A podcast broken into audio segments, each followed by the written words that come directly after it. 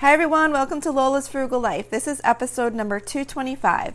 Today, we're going to be talking about practicing financial self care. So, please stick around for a few quick words from our sponsor, and we'll get right into the show.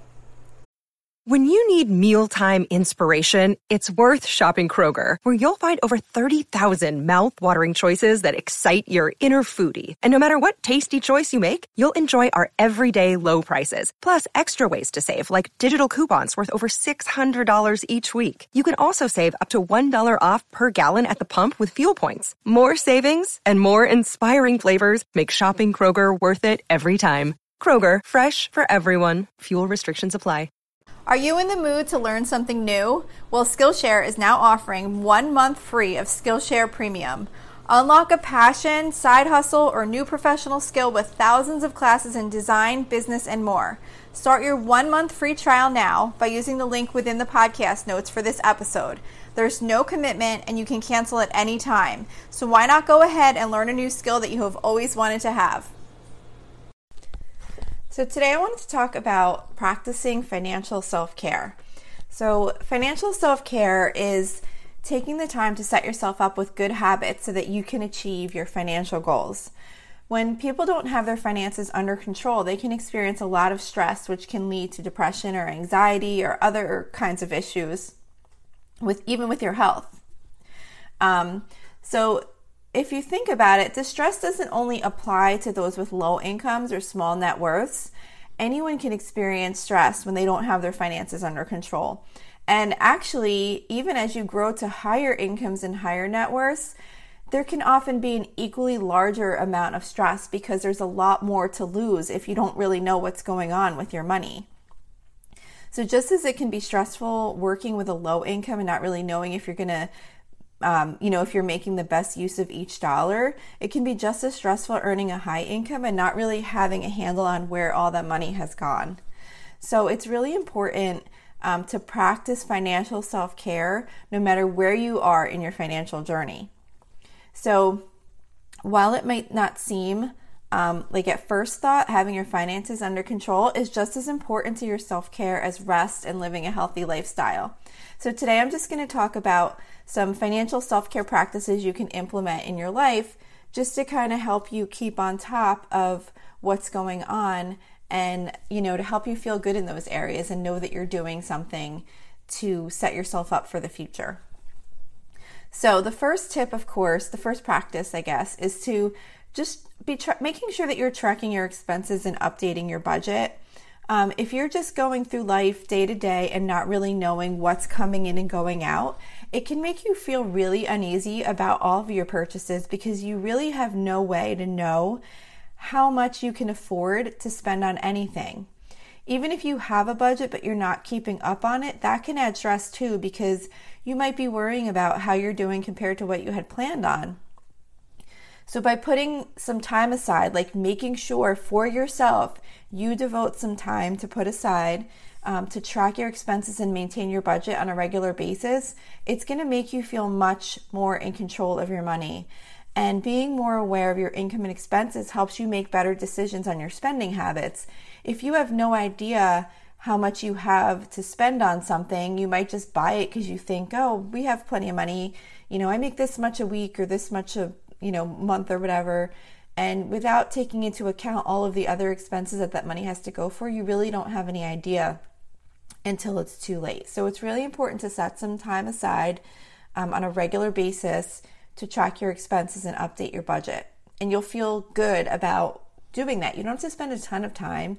Um, you know the more time you spend of course the more you'll get into the details and you'll improve upon it. But even just doing a small uh, amount of time to set aside to look at it will really help you feel better and more aware of what's going on. Another tip is to have a plan to pay down your debts or to stay out of debt if you're not in debt. So, if you have any debt that needs to be paid down, regardless of how much it is, it's important to get a plan laid out because even if the amount um, is really large, you you don't want to let it overwhelm you. It's best to get it laid out on paper and come up with with a realistic plan because having that hanging over your head and not even really kind of acknowledging it and putting it down and coming up with a plan can be overwhelming in and of itself and can make you feel stressed out. So you want to just see what it is, come up with a plan, and then just work on that plan. And if you're not currently in debt, it's still really important to be mindful about your spending to make sure that you stay out of debt because debt causes stress and it puts pressure on your budget by having to allocate a portion of your income to cover those payments. So, by having a plan in place, um, if you do have debt or if you don't have debt, the, the the plan if you have debt to get out of it, and then if you don't have debt, the plan to make sure you're tracking um, your your expenses and, and, your budget financially so you don't go into debt really um, can kind of put your mind at ease. And if you are in debt, just like I said, just by having that plan in place um, will will help you put your mind at ease knowing that there's an end in sight. And even if the plan to pay down your debt is going to take a really long time, it's still better to have a plan with a rough timeline than to feel like you'll just always have this burden of debt. So it's really important for yourself to make sure that you sit down and get a plan together. And a lot of people might say, um, oh, you know, it's just, it is what it is. I have debt, it'll never go away. And it doesn't bother me. But I, I think it really does bother most people. So it's really important to kind of get a handle on that and know where you're at and know what your plan is to get out of it. Another tip for financial self care, and I think this one is really important, and I don't think it's talked about that much, but it's really to create a bare bones budget that you would use in an emergency situation. So, of course, you're going to have your regular budget, but when you do your regular budget, it's a good idea to take some time for yourself to sit down and create a budget that cuts out everything that is not an essential. No dining out, no Netflix, no fancy coffees. You want to create a budget that is completely stripped out of everything that's not essential um, so that you can have something to, to re- rely on as like a basic, basic budget um, if you had a financial emergency arise. At least you would have a plan um, in place laying out the very minimum that you need to survive on for the short term until you can recover from whatever the situation is. And by having that, it just kind of can put your mind at ease knowing that if something were to happen, you have a plan because you don't want to um, get into a bad financial situation where maybe you either temporarily lose a job or maybe you have a huge medical expense or something like that. And now, while you're under all that stress, you have to try and deal with this budget and figure out what to do. If you can already have that in place, even just having it in place, if you never need to use it, it just kind of makes you feel better because you know you have that in place and you don't have to worry. If something bad were to happen, you already have a plan and you know how you'll deal with it and what will get cut immediately. So I think having a bare bones budget, um, uh, you know, kind of prepared on the side um, to be used in an emergency is a really good idea. And you don't have to do that often. I mean, that's something you could update maybe, you know, once a year, um, like as things change. Your your budget doesn't really change that much as far as like on a on a, uh, a high level, um, you know, like what your general income and expenses are that your that are your basics. So that's something you could really just take some time to set aside maybe once a year and just kind of update that so that you know in the back of your mind you have that set you have that plan and if something were to happen you could go to that and see like exactly what needs to get cut out. And you probably want to list out what is getting cut out, not just show what is left. Because if you're only showing um, what is left and you didn't show what you cut, it might be hard to remember what you cut.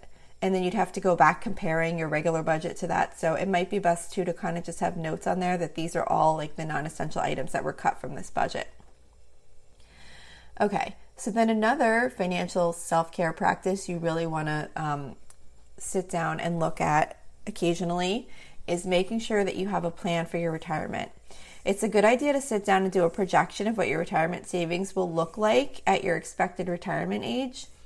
Um, I would recommend not worrying about the big giant gap that the um, you know investment companies often show. This is where you need to be, and this is where you're going to be at because everyone I've spoken to, um, including people that are at very high income levels, well, not maybe not very, very high, but really good income levels, has always agreed that there's shows that they need way more than what um, it's projecting that they're going to be at.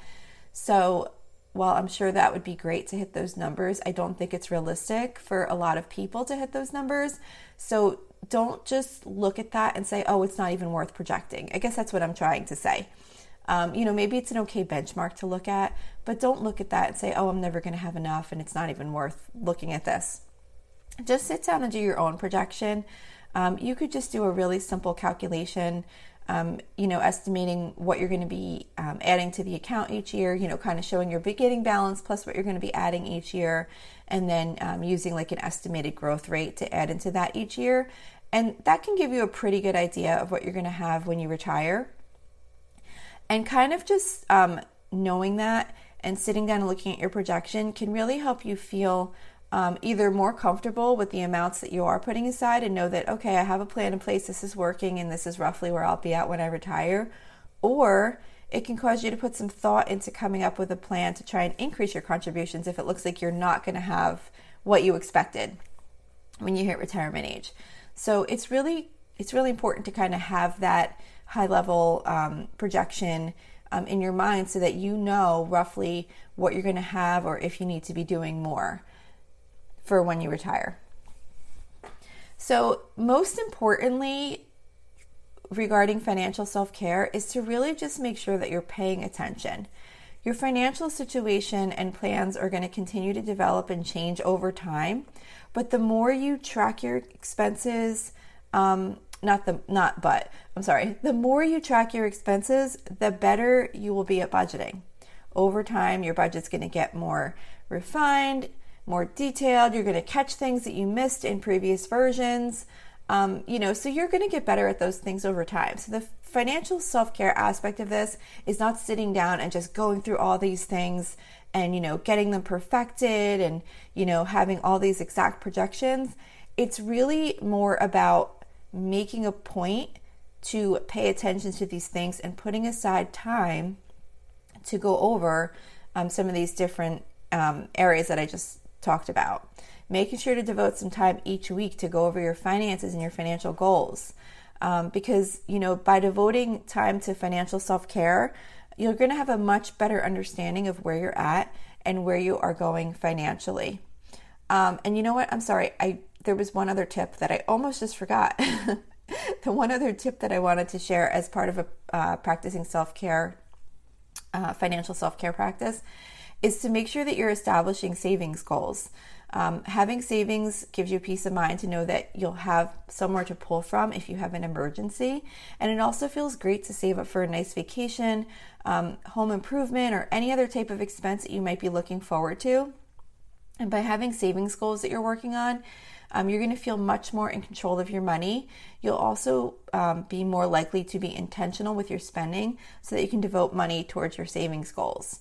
So that's that's really important too. I totally wanted to mention that tip and I forgot. But like I was just saying though, um, the most important thing about all of this practicing financial self care is really just making it a point to devote the time to sit down and look at your finances. Look at what you're spending, look at what's coming in, have plans together, um, that you're kind of keeping keeping an eye on on a regular basis, and it will help take away any of that stress that you might have about your finances um, due to not really knowing what's going on. So that's it for today. I hope that this helped you in some way. Um, if you um, have any questions or would like to email me about anything, you can reach me at lolasfrugallife at gmail.com. You can also follow me on Instagram at lolas lolasfrugallife. Um, you can also find blog posts for each episode on my website at Lola's Frugal Life. At um, I'm sorry, yeah, at lolasfrugallife.com. You can also join our private listeners group on Facebook um, at facebook.com slash group slash Lola's Frugal Life. And if you enjoy the show, please make sure to subscribe on Apple Podcasts, Spotify, YouTube, or wherever you listen from. And I would love if you'd screenshot the show and tag me on Instagram so I can see you're listening. And if you could take a couple of seconds to rate and review the podcast, that would be extremely helpful to me. Um, my understanding is that those ratings and reviews really help um, other users find the show. So that would be really great if you could take a minute to do that. And that's it for today. Thank you so much for listening, and I hope you have a really awesome day.